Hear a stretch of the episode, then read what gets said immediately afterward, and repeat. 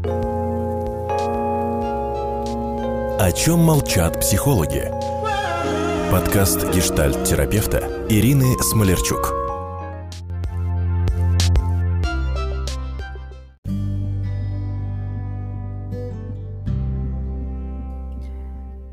Здравствуйте, дорогие друзья! Сегодня мы говорим с вами о том, а, как сохранить страсть к своему легко доступному партнеру, который уже с вами, а, с которым уже первый этап романтический позади, и вы живете вместе, и у вас общий быт, общая постель, общие планы.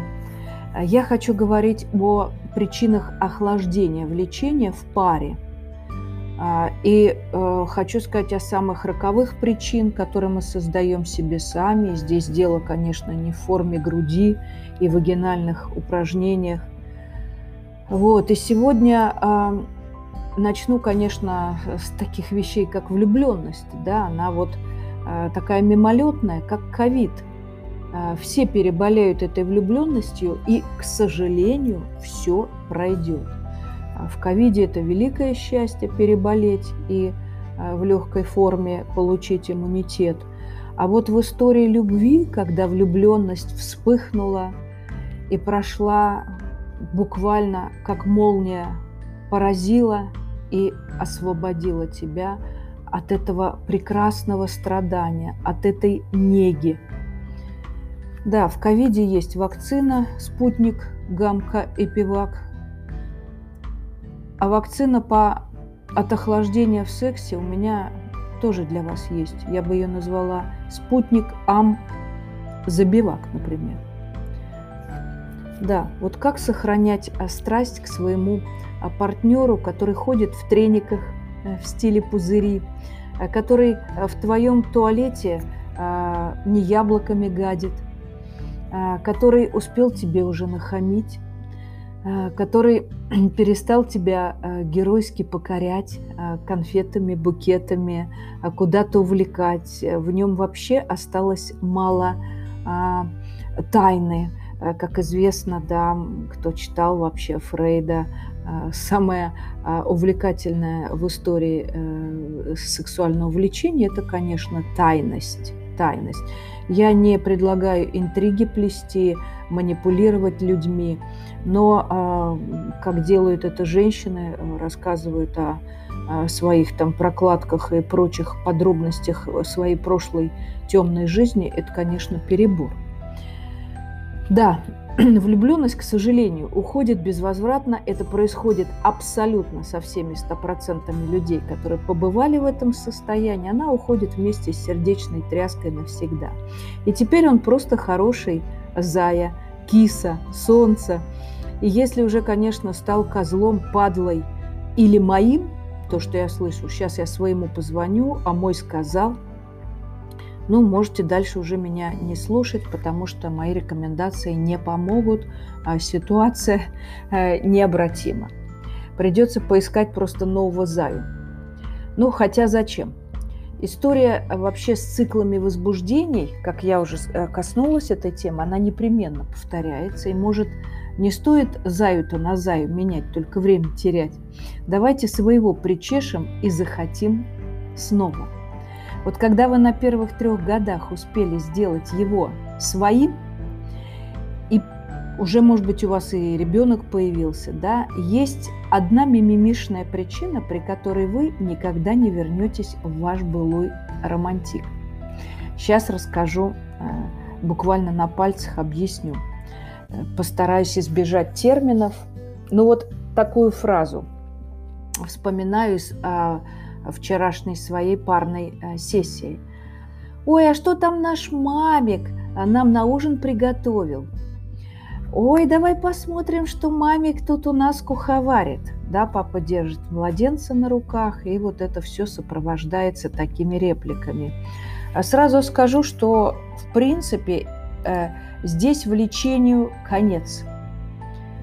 Да, влечению конец. Из двух зол влечение сохранится скорее к козлу и к падле, а, чем к папику или к мамику.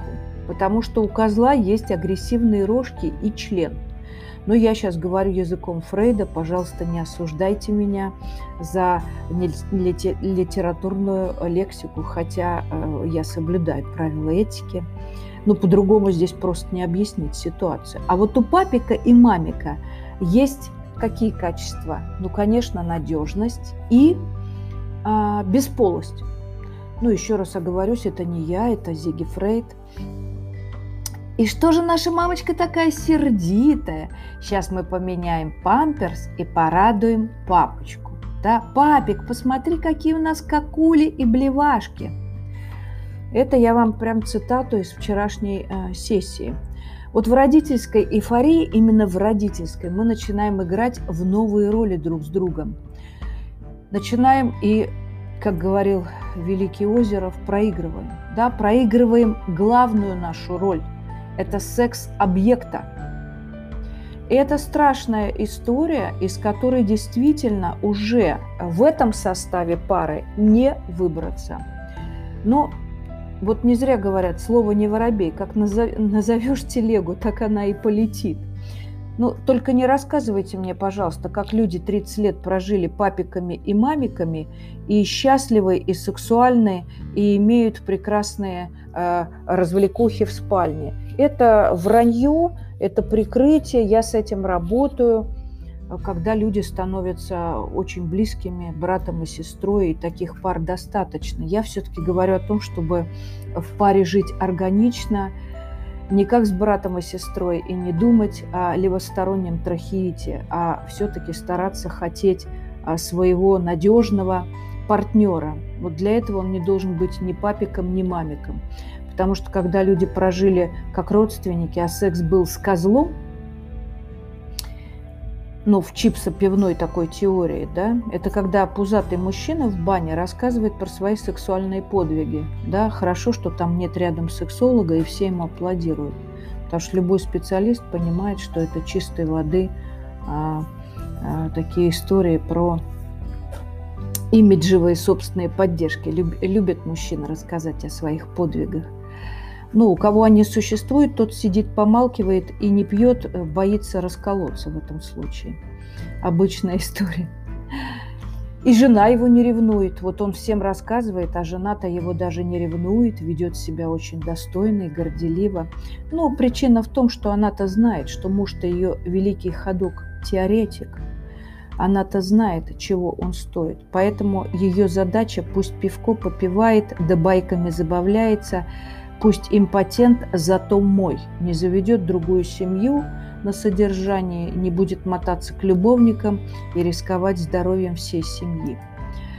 Называем мужа папиком, наш мозг привыкает, да что там привыкает, начинает уже вербальные характеристики э, идентифицировать как ведущие.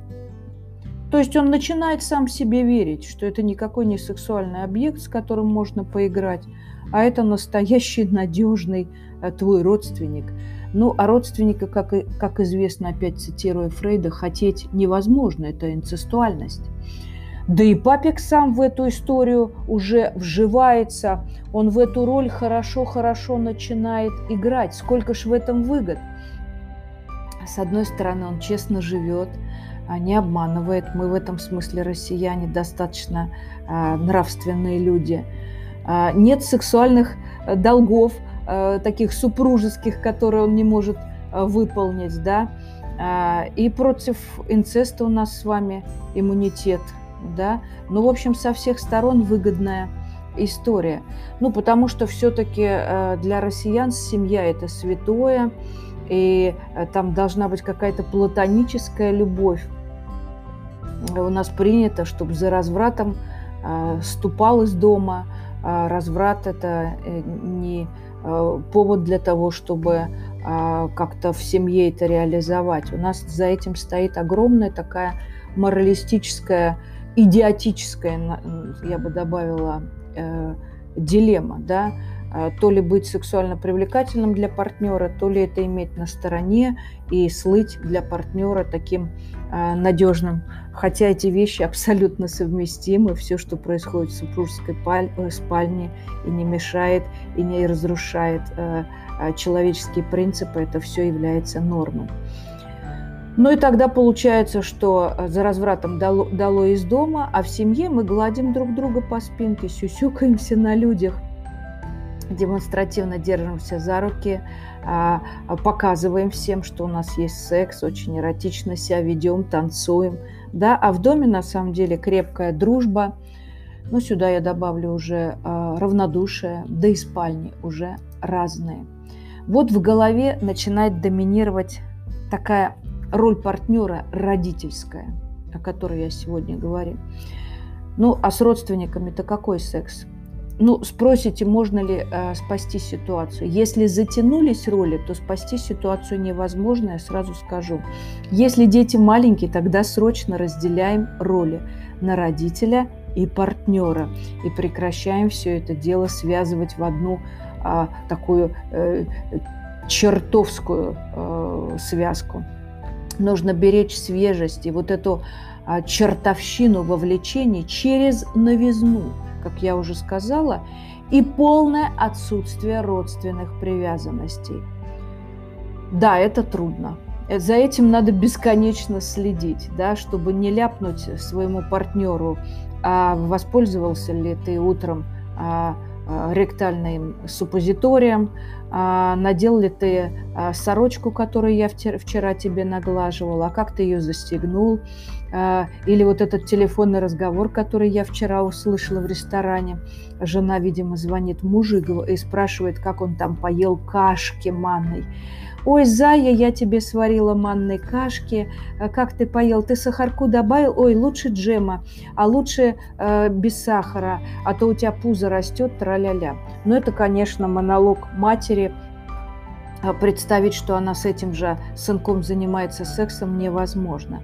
Да, да, это трудно, но выгода очевидна. За сексом не придется побираться по малознакомым людям, и в вашей спальне могут пожить малыши.